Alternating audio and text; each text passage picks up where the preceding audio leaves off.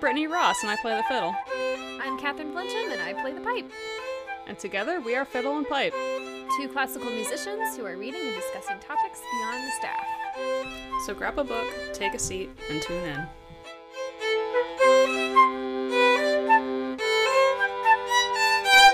Do you want to do happy hour first or fuck first? I, I thought we were doing fuck first, but like it doesn't matter to me. Let's do fuck first. Let's fuck. Okay. All right. All right, Catherine. I knew you. I knew you wanted me, but like, okay. Um, Brittany, that something different, something new. you know, it's just it's this pajama shirt. I haven't worn this one in a while. I just like the astronaut. I just thought it should seduce you. Hi, Bartok. It's seduce, and you have a black cat named Bartok that is adding to the sexiness right here. Look at that perfect pussy. Look at that pussy. Uh, smile for the camera. I did it. Okay, cool.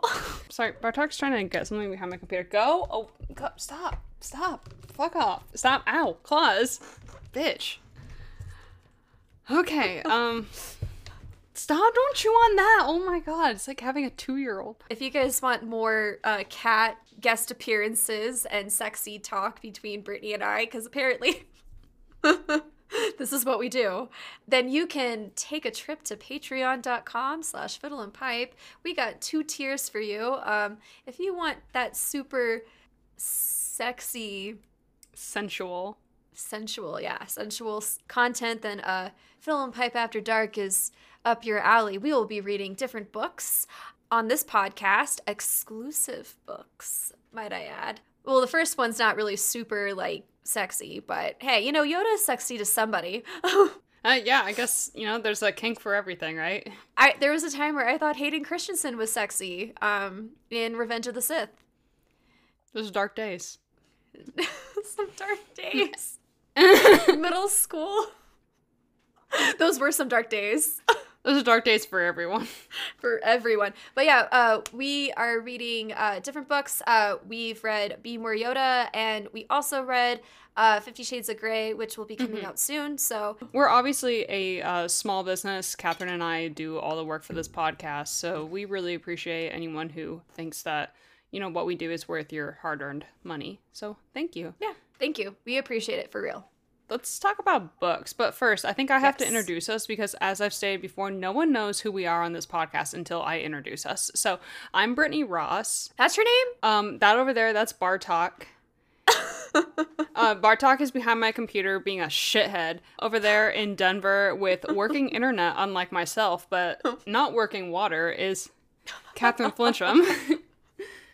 Fix the darn sprinkler system, Club Monaco, please.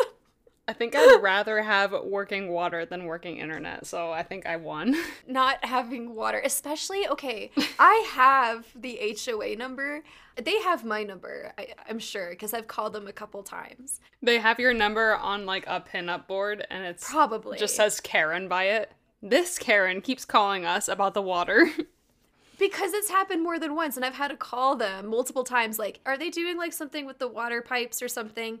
We didn't get a notice. I just need to know how long the water's gonna be shut off in case I need to like get water jugs at the store. Okay. Do you ask to speak to their manager? I talked to somebody named Elizabeth. I don't know who they are. I don't. I've never met this person. I don't know their position. I just always get referred to this person. They always like. I think this last time it happened, they were like, "Oh, we didn't get a notice that they were working on the water." Hmm. I was like, "Oh," and then she's like, "But I did email this one building, so maybe I'll email your building too." And I was like, "Maybe," and the water never came back until like the next afternoon, and I was like, "This is annoying." Like, thanks for the notice. Yeah. Here's a good little segue. I was obviously very, very angry on Thursday when my water went out the first time. And I was like, this is fucked. And you know what? Then I was thinking, everything is fucked. Just like this book that we're reading. Everything is fucked. Nice. And today we're talking about chapters six and seven. That was like a Brittany level transition right there. I'm proud of you. I am on coffee number two, and I have been awake since 4:30. Remember how last episode we said that this book kind of took a different flavor from the first few chapters? Yeah. So I am even more convinced that the first three chapters of this book were just a totally different book, and everything else is a different book entirely.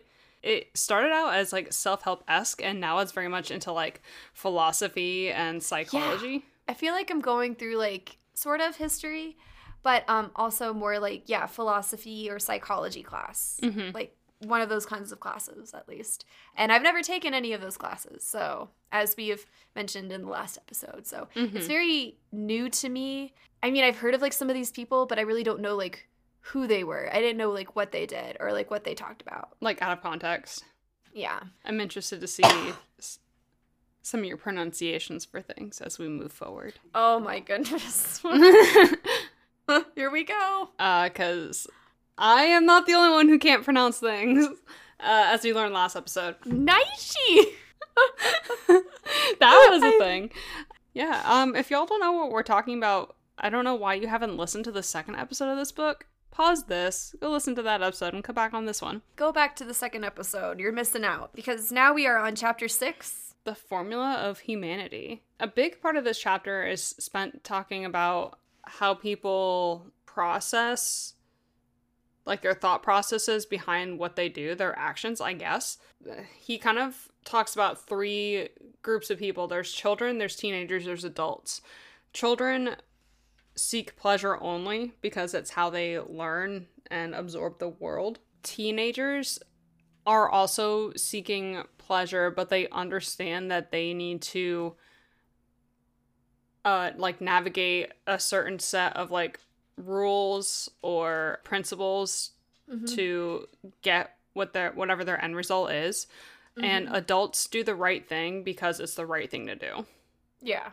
It's kind of like a maturity level kind of thing. Like Mm-hmm. your brain develops like over time thinking this way and then transforms to this way and then this way. But also like there was like a mention somewhere in the chapter that like for adolescents there could be some people where they like go past their teenage years but they're still thinking Like a teenager. like a teenager. Yeah, exactly. And you know, if you think about it, because that's what I was thinking when I first read it, and then when I was like rereading over my notes, I was like, doesn't it apply even for adults? Like, aren't there like adults out there that act like they're still freaking kids, or just like they only like really think for themselves? Yeah, because chil- children are selfish, and it's again, it's because of how how they navigate the world, how they're learning the world. They're they're Mhm. constantly trying to figure out, you know, what's good and what's bad. Mostly, their view of good and bad is like what feels good or to them, or like what feels bad to them. The example he keeps jumping back to, I think, is like ice cream. Yeah, like eating ice cream, Yeah, like I, eating ice cream is like fucking sneaking to the fridge. is fucking great. Like I will have yeah. ice cream any day, but I understand that it's not something you should eat every day because like it's high in fat, it's high in sugar. Most ice cream doesn't really have any nutritional value. Also, if you want good ice cream, it's kind of expensive. It's a treat. Yeah. So it's like as adults, we understand that we should not be eating ice cream every day, but a four year old or a six year old or maybe even like an eight year old doesn't understand that. They're just like, oh, ice cream tastes good. It rewards my serotonin receptors because sugar is processed like serotonin and dopamine in the brain. So it rewards our Mhm. reward centers. Um, so they're like, yeah, I need more of this all the time. And they don't understand the consequences of eating ice cream all the time. So they just do it because they want to. I don't know. It just kind of reminded me, like when he was giving those examples, like sneaking into the freezer and like eating the ice cream. I was like, I totally did that. Totally did that a million times. And I would try to like be as sneaky and secretive as possible and like get like the tiniest slivers and be like, I'm still eating this, but I'm being secretive about it. But no one knows. Even with cookie dough, I did the same thing. I would like smooth out like the cookie dough on the top after like I did took like spoonfuls of it because I was like, Mhm. I just want to be secretive in knowing that like I definitely wasn't here. But no, Catherine was there. I definitely made it obvious. Pretty sure I did, even though my Yeah. five year old brain probably, you know. Well, the thing is, is like as adults, it's like really hard to, I think, pull wool over most adults' heads. Especially like children are like not that sneaky whenever they are trying to be sneaky. Yep. yep. I learned that from teaching. Morning sectionals at 7 a.m. I just learned that from like dealing with kids all the time. Yeah, I dealing know. with like sixth graders. They think they're so sneaky all the time. I'm like, what are like y'all realize I can see and hear everything, right? I'm like, Yeah. God. I know. It's great. It's fun. It makes me realize, like, wow, I definitely deserve this because I was the same. Probably. I was a little shit. And that's okay, because I think we have to get through that phase in order to Develop and grow. yeah, in order to like be who we are. And that's like a normal and acceptable phase. And it only really becomes weird is when you like age out of it and you're still in that phase. He says that um teenagers, even though they might seem like they're a little bit better because they at least can follow like a code of ethics, for them it's they're still after like their own pleasure, like what feels good to them Mhm. because everything is a means to an end Yes. everything is like a bargain and like what do i get out of this it's very transactional Yeah. Like he I think one of the best like examples he did was like we work for money. And that's true. Yeah. Remember like when you first got like your first job as a teenager? When you first baby Brittany. you mean when i was working as a bagger for kroger when i was 15 and i was making five something an hour Remember like when you first got like your first paycheck? Like the feeling of it's like, wow, I can do whatever I want. Yeah, I have power. i'm an adult now yeah I could go to the movies. i don't have to ask my parents for money for things or like i don't know did you get an allowance as a kid No. my parents were like they did allowances a little bit when we were i feel like maybe elementary school but as we got into like middle school probably because you need to you really do need to like wean off the whole allowance thing at some point because you need to instill that like chores mm-hmm. are something that you have to do regard like you don't always get something for doing chores I, I, I didn't get like a weekly allowance. I, I feel like a, an allowance is kind of like like a weekly thing or something like that. I was just I just remember like there were some chores where I did get like a dollar or something, but not all the time. Yeah, I don't remember like getting like a weekly allowance or anything. I remember I had friends that did, but I also like went to like private schools and I'm pretty sure those people had money. Towards like the end of like my elementary school years, I remember like I would do certain chores and get like paid like a certain amount depending on the chore every now and then but when i was in seventh grade i think it was in it wasn't until i finally started walking one of my neighbor's dogs on a normal regular basis to where that was like my job my payment my allowance like basically my parents kind of like saw it like that too yeah and then like after that they were like you can do chores for free you're getting money i mean i was getting paid pretty well like walking this dog every single day because i was like Mhm. I'm responsible. I can be a pet owner.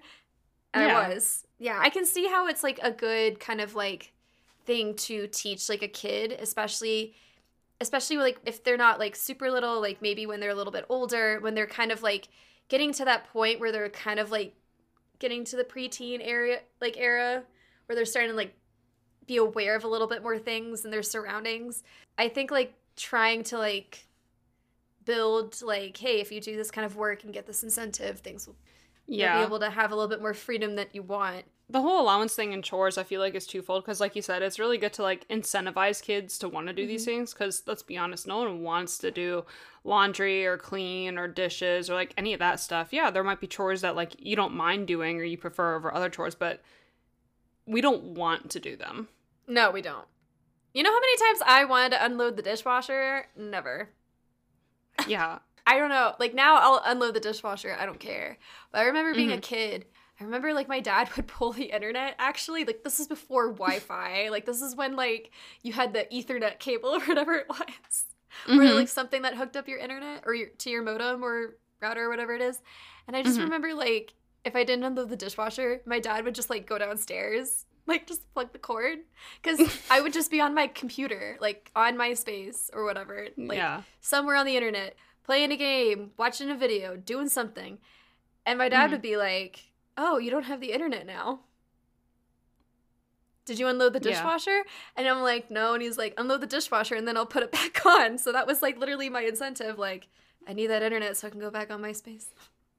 I need to fill out that 50 question survey. oh my god Oh my God. probably sold all my personal information We, we literally like did that. We literally did. It was just like, here is a note on Facebook of all the basic security questions. What's your favorite color? What's your favorite number? What's your favorite book? Who's your best What friend? elementary school did you go to? What's your mom's maiden name? What's your favorite animal? All these random surveys. Anyway, what a time. Kids, don't do this at home. But there does come a point where I feel like you do need to not have money as an incentive because then you raise preteens and teenagers and adults who have the perception that if they're not going to get anything out of it, they won't do the chore.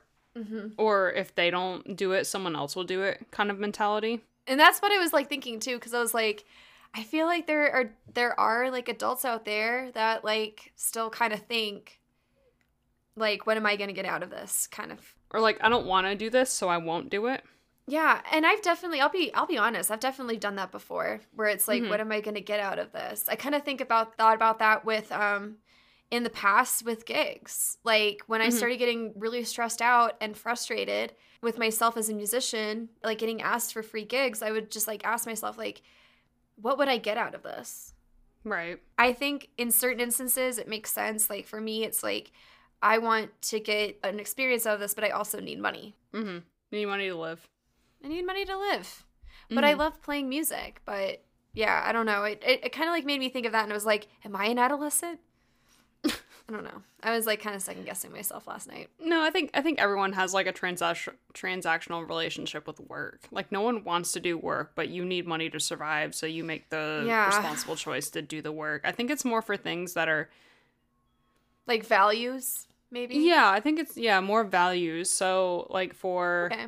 Like doing I guess like doing chores for example, like I do chores not because I want to do them. I do chores because I want to live in a clean house. I do chores because Exactly.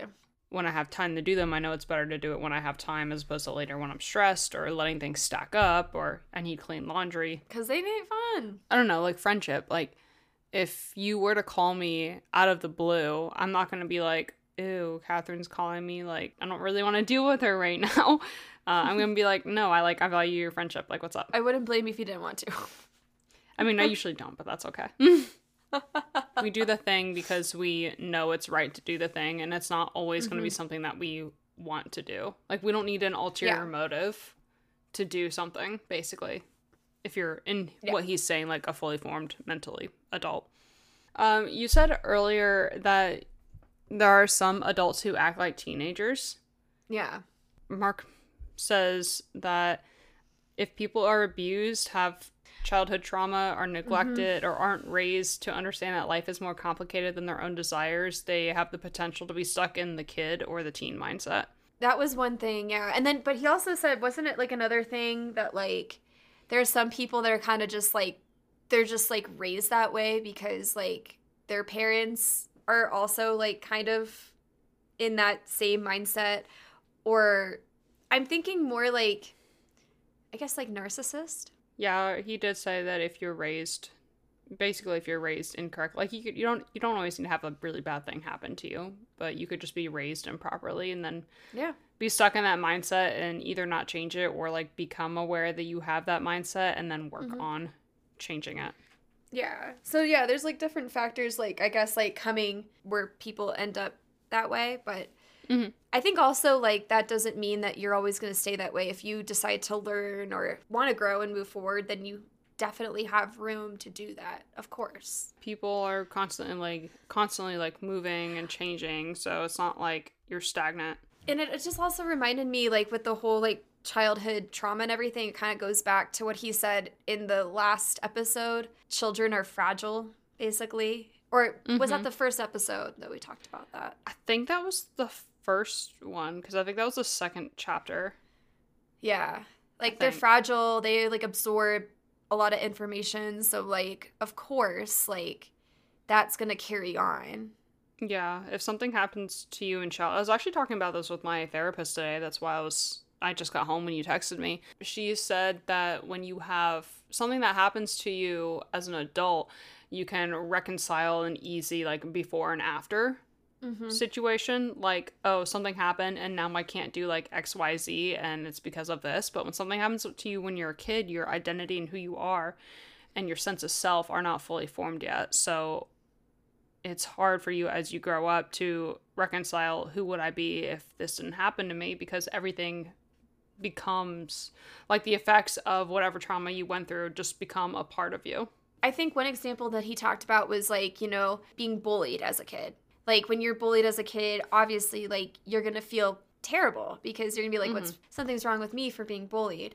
You're to have low self-esteem, you're going to feel Yeah. inferior. As somebody that I definitely got like I, I don't think I got like bullied all the time, but I definitely got made fun of it by like certain groups of people.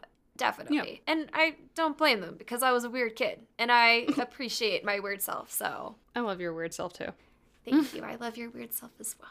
Um, Thanks. your sexy, beautiful, weird self. oh, Kat- Catherine, again? Oh my god, this is twice in one episode. You're trying to seduce me? I'm so ready for the next Fiddle and Pipe After Dark movie to cover Ooh. of Verdi.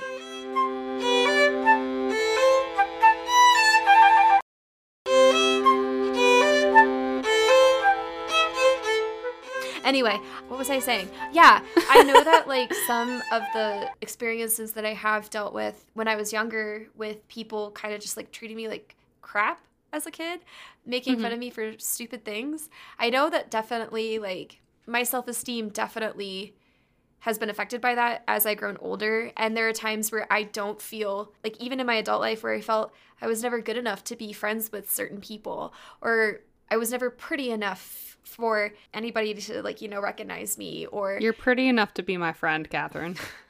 Thanks. I don't surround myself with uggos. Thank you. I'm sorry, I know you're trying to be serious. I couldn't resist. I just like the word uggo though. Like where that it like reminds me of ego. and I saw Eggos at the store the other day and I was like looking up breakfast foods and I was like, no. Welcome to Brittany and Catherine's ADHD podcast where we can't stay on topic.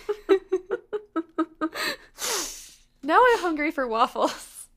Ooh, let's go to Waffle House. Oh, don't get me started, okay? It's finally it's like the cold, cool fall, crisp, sad autumn days. I'm I'm loving it.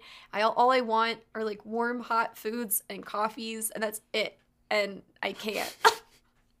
it's not good for me. You're making an adult decision. I am. But yeah, no, I think it like I, I know that for me personally, like it's taken me a really long time to kind of like to kind of like come into terms that like, you know, like how people treated me as a kid. One, they were not mature. Definitely not mature. Also, like whatever they said back then doesn't matter. Like it doesn't matter at all.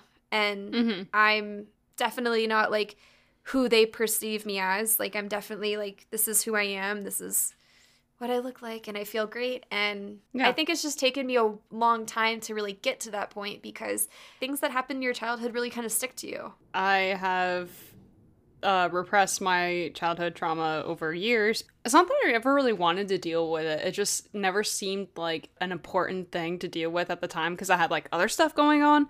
So I just had this, um, I guess, habit of just repression and avoidance, but it was like need based. It wasn't, I was actively making that decision. And I've just started working on reconciling it. So, y'all, go to therapy, do the hard stuff, do the hard work, because I think that's how you get into the true quote unquote adult mindset is reconciling that like your mental health is not your fault, but it is your responsibility to deal with. Yeah, it is our responsibility. I, I always felt like I didn't need to work on my mental health, but I also like didn't ever like grow up knowing like how to work on your mental health. I never grew up mm-hmm. knowing and like what to do. And I think now that I'm like older and I am in therapy and everything, I think like it doesn't matter like where where you come from, like with your background, everything like that. It's still your responsibility. You can't blame other people for not helping you. It's up to you to figure that out for yourself if you want to be better. Which he says, it's somewhere in this book. I think it might be in the next chapter, but he says something about don't hope for a better life, make a better life, or like you have to do it yourself. What do you want? Like, how can you make it better? Yeah, the next chapter is like really hinging on that. Yeah. Um, I guess chapter Um, seven, pain is the universal constant. I was like paid the entire time. But I mean, didn't he say this like earlier in the book or something? Yeah, he did talk about pain previously. I guess the thing that the transitional piece between uh, chapter six and chapter seven, which we should probably go back and cover because it relates to what you're trying to talk about, is Immanuel Kant's uh, formula of humanity, which I have. Is it Kant or is it Kant? I don't know. Where's Google? Okay, uh, Kant. I Can't? can't pronounce it correctly. Um, I need to find his Wikipedia page, not the um, Stanford page. it's Kant. Anyway, his formula of humanity states act at or sorry, act that you use humanity, whether in your own person or in the person of any other, always at the same time as an end, never merely as a means. Which brings us back into this like you need to act to have hope, and without pain, you don't have hope because you can't rely again you can't rely on like other people to do the hard work. Like you got to do the hard work. Hoping is passive. I think we talked about that in a previous episode. Yeah. In order to be satisfied, we have to be dissatisfied. there was a study um he calls it the blue dot effect but it studies prevalence induced concept change. And he had these or not he not mark but He did this experiment himself when he. Very impressive for this book. some scientists had some people sit in front of a screen and they're like you know hit this button every time you see a blue dot and they would do it but when they started showing less blue dots and showing more like vague dots that were like purpley uh people would see blue dots still and like keep hitting the button so basically the result from that study was that we see what we expect to see uh, with things and a threshold is changeable. For example, when progress is made, we perceive threats that aren't there. If life gets better, we're not going to see that it's better. It's like how you're never satisfied with how much you make. Like, David or I could go out and get a new job and we could raise our net income by several thousand dollars and it would seem great for a tiny bit of time until we'd be like, oh, well, we still need more money to like pay off debt or home renovations or like vet bills or like get a new car or whatever, traveling, whatever we have going on. Wasn't there another study that was um talking about it's like people rating their own happiness? There was something like that.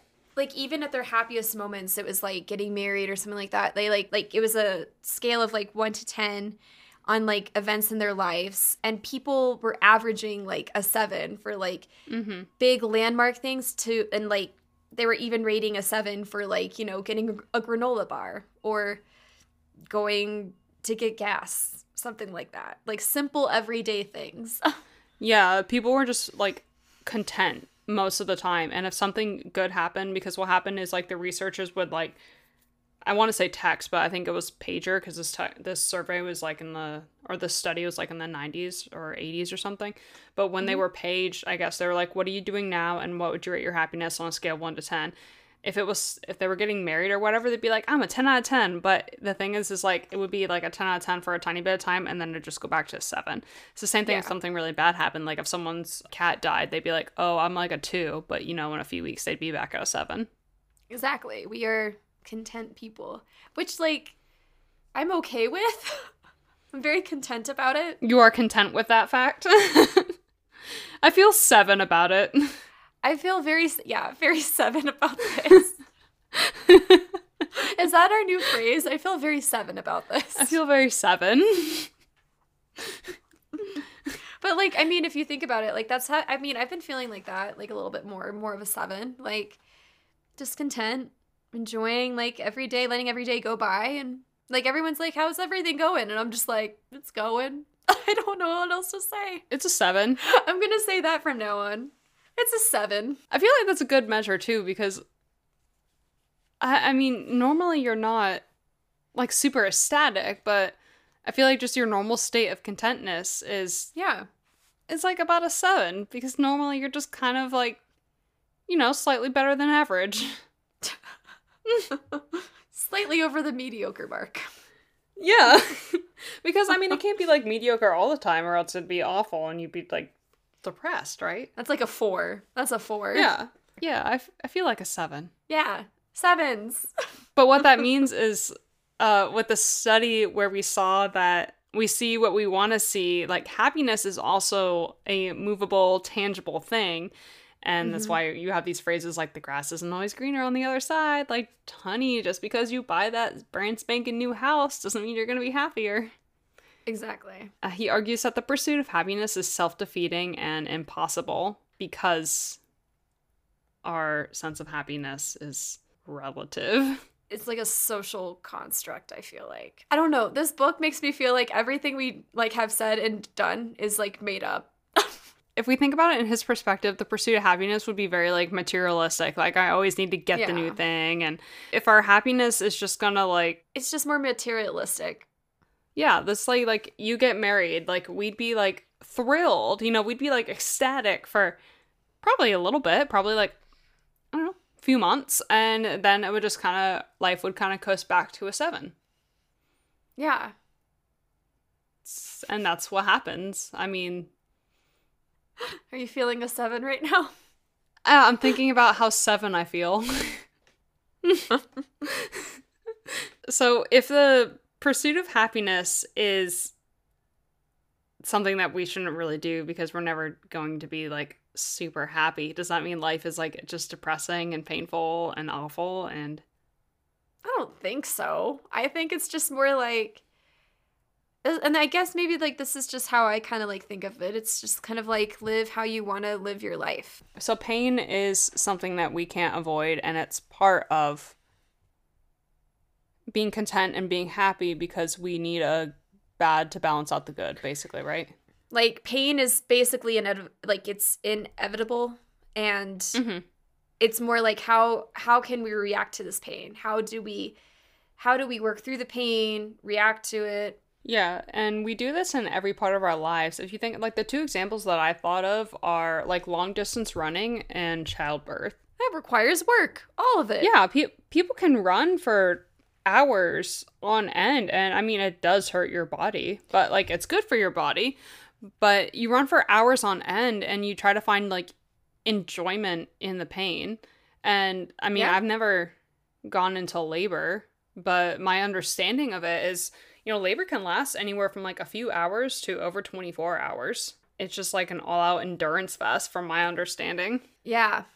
It sounds long. But people get through it. Yeah, they get through it.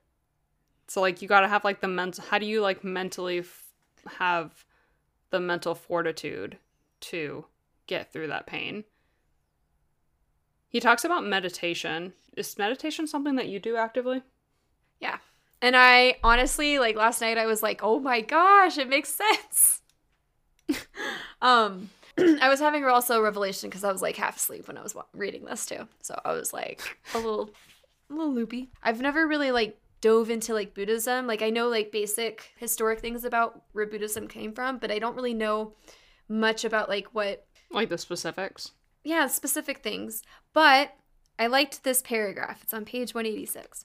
The Buddha said that suffering is like being shot by two arrows. The first arrow is the physical pain.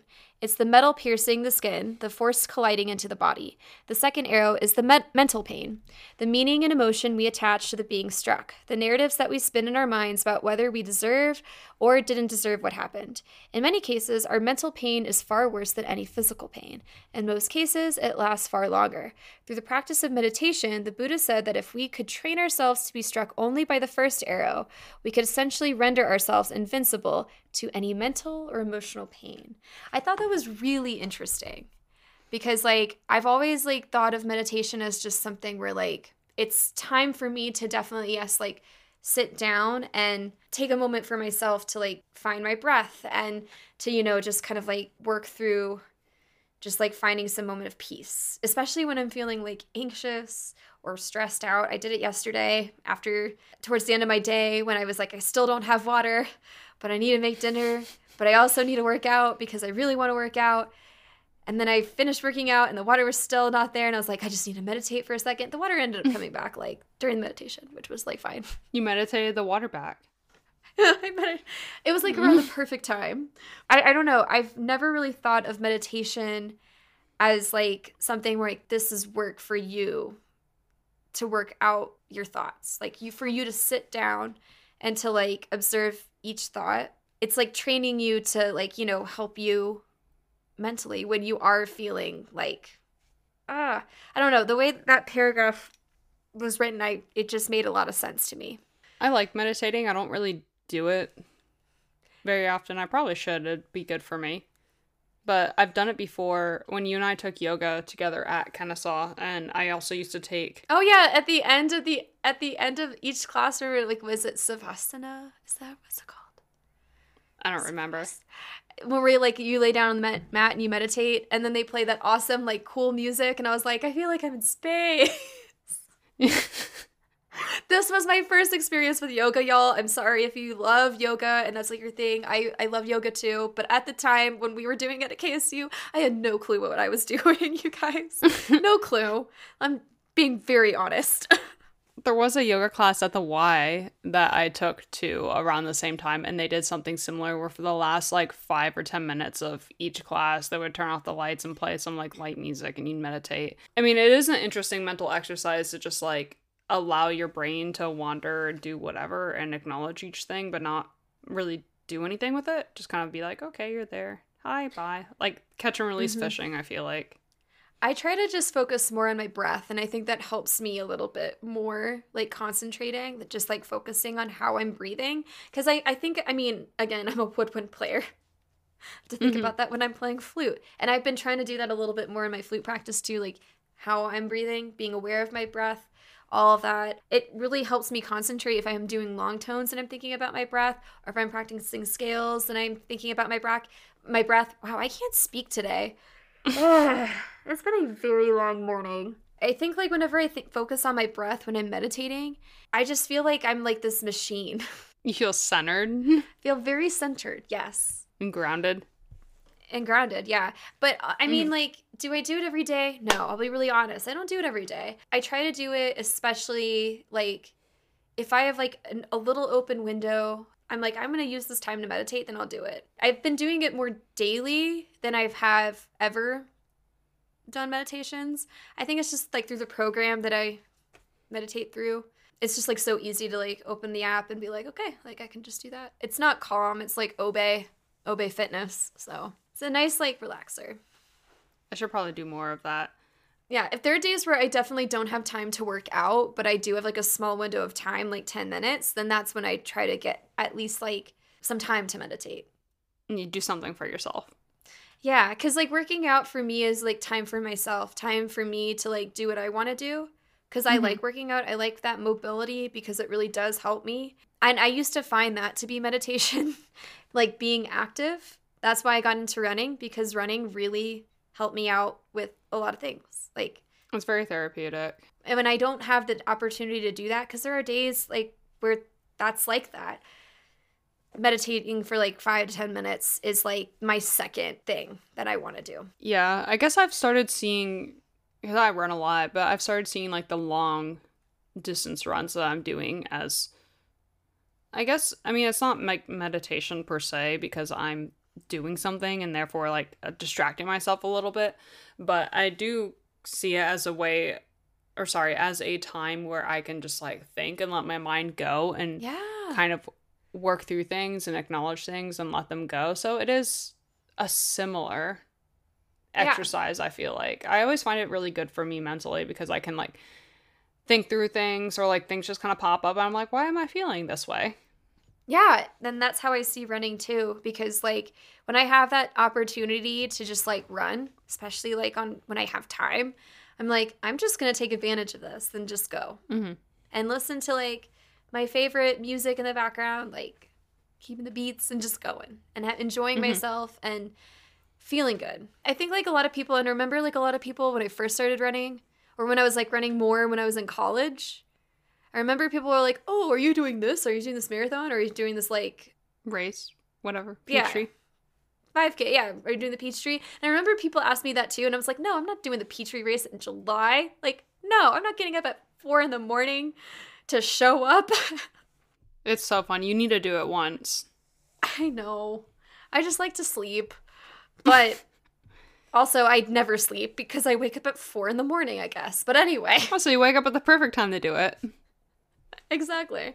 I, I I do literally. I would just tell people that I just ran for myself a lot, and a lot of people would just like kind of give me this weird look about it. And I'm like, Mhm. well, what? Like, is that a bad thing? I just run for fun. Like, this is something that's helpful for me. Keep in mind, we were in college, so we weren't exactly the healthiest people then. Yeah. There's a uh, a mathematician and an essayist that Mark talks about, and his name is Nassim Talib, maybe. Talab. So he talks about anti-fragile systems, which are systems anything that gets stronger with stress or use. So this is why your brain like really benefits from activities like meditation or like thinking hard thoughts like therapy and Mm-hmm. Thinking while running and stuff like that is because you're Diving deep. yeah, your brain, your mental health gets better when you add stress on it, I guess. When you do the work. Yeah, not like stress, like, ah, I'm so stressed, but when you yeah. You like kind of find the root of the problem. to stress something like to put an pressure on it. Yeah. Yeah, like you're trying to like find the root of the problem. You're trying to like do the work to see what's up with your brain. Yeah. And another thing that separates adults from children and teens is that we understand that life requires some amount of pain, and Mm-hmm. that's okay. Again, you need it so that way you can be happy or content or feel seven. We feel seven right now. Feel very seven. And Very seven. um that's, that's more or less the end. Yeah. This was very like very philosophical though. Like, It was. I I'm enjoying these in-depth conversations with you. oh thanks. I try. I'm like feeling like we're dental flossing our brains. dental flossing our brains. This doesn't help that I've been rewatching Grey's Anatomy, by the way. I've gotten back into this horrible dark place on Netflix, and right now I'm watching a lot of Meredith Grey hanging out with Derek Shepherd in the neurosurgery of their lives. I don't know, but they're dealing a lot with brains, and I'm just like, hmm, interesting. Very ironic. I don't know. Very coincidental. Who knows? But I'm like visualizing brains and I'm like, ooh, like what's inside of the brain? It's a very mysterious organ. It is a really mysterious organ, actually, and that is what I remember from anatomy class. The brain is the only thing that named itself. And you really can't survive without it. As I've learned from Grey's Anatomy. Yeah, So- the brain is wild. If you love Ah. our brains, uh, please consider joining our Patreon. We plugged it at the beginning. Um, Yeah. So again, if you want that link, it is patreon.com slash fiddle and pipe. I almost forgot what it was for a second. Um, Um, if you love our brains but can't donate to our Patreon, we totally understand. Times are definitely interesting. Let's just say that. inflating. Yes, inflating like a balloon on a hot summer day, which is not now. Feel free to rate us on Spotify or Apple Podcasts. Leave us a review on Apple Podcasts because we highly appreciate it. And we would like to know what you think about the podcast. What do you think about our brains? What do you think about your brain? What about Mark Manson's brain? Let us know. All the brains. All the brains. Give us the dental floss on all the brains. And if you want more of our brains, you know, you want to see what our brains are up to in our day to day lives, you can follow us on social media. Um, I am at BM Ross Music. Catherine is at Cat Flinch Flute. You can also find Catherine on at Fiddle and Pipe. Uh, she runs our social media page, so that's 99.9% her. Uh, we also have a TikTok. I don't know the stuff for that because I'm old and I don't use TikTok. It is at Fiddle and Pipe. Nothing new. Okay. Uh, we also have Facebook for, you know, our baby boomers and our older millennials. Uh, you can find us at Fiddle and Pipe Forum. Is that It oh, uh, this is gonna be released on Thanksgiving week. So happy Turkey Day if y'all are celebrating Thanksgiving. Hope you're enjoying your friends and family. If you don't celebrate Thanksgiving for any reason, hopefully you have a wonderful week. Hopefully your travel wasn't expensive or annoying because traveling during Thanksgiving is like the worst time to travel. Mm-hmm. It is. It is. Yay! Tis the season. Tis the season to be jolly. La la la la la la. La, la, la, and now it's Christmas. I should be quiet a little bit. I think Woody wanted to take another nap.